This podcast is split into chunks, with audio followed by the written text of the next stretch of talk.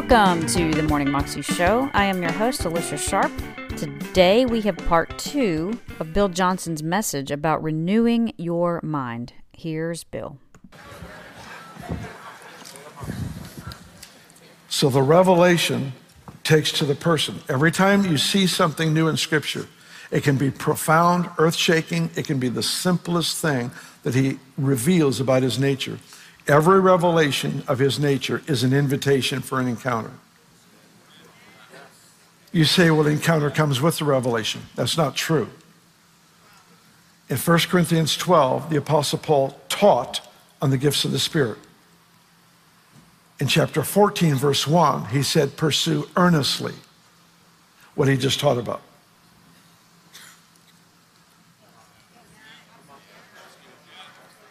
It, the, the teaching, the revelation did not automatically bring the anointing for the experience. There had to be a pursuit of what was opened in revelation. So all revelation comes with an automatic invitation for personal encounter and personal experience. I know there's a danger in interpreting the scripture through experience, but there's a greater danger of interpreting the scripture without it.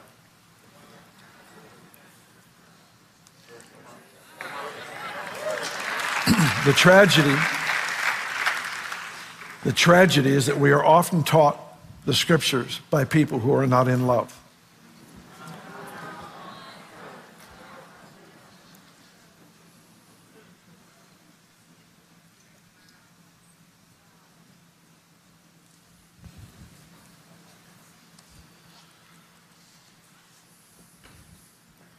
Do you remember the scripture in Revelation that talks about the bride coming down out of heaven, the holy city, city of Jerusalem?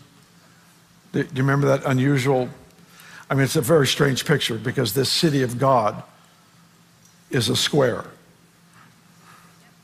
Perfect structure comes out of romance.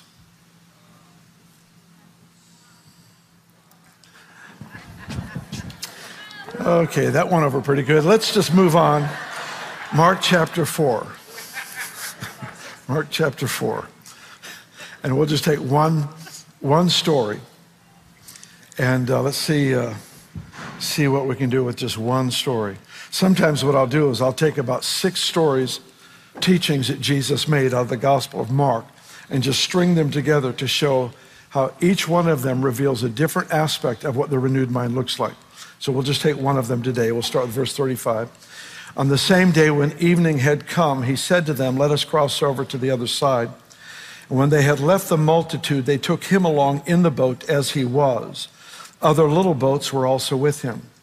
And a great windstorm arose, and waves beat into the boat so that it was already filling. He was in the stern, asleep on a pillow.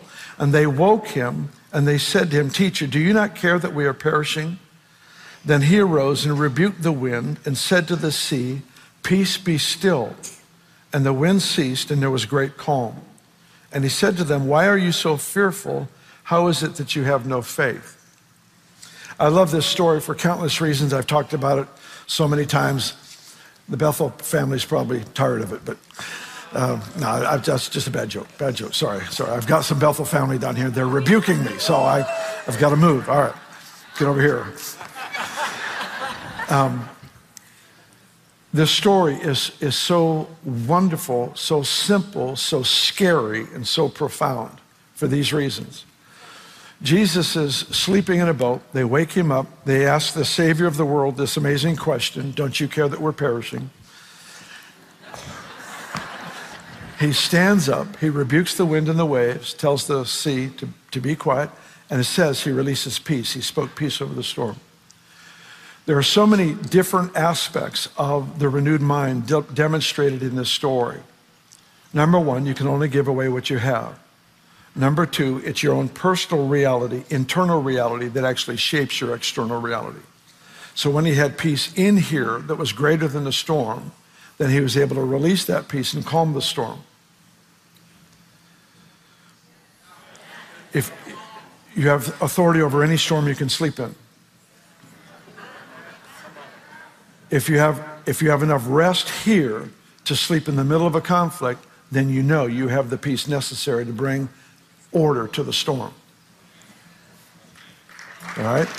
So, so the, the renewed mind lives with the understanding that internal realities shape external realities, number one. That was Bill Johnson, and you can find that clip on YouTube if you search under Bill Johnson, The Renewed Mind. You can also find out more information about him at his website, bjm.org. Have a wonderful day today, and I will see you tomorrow. God bless.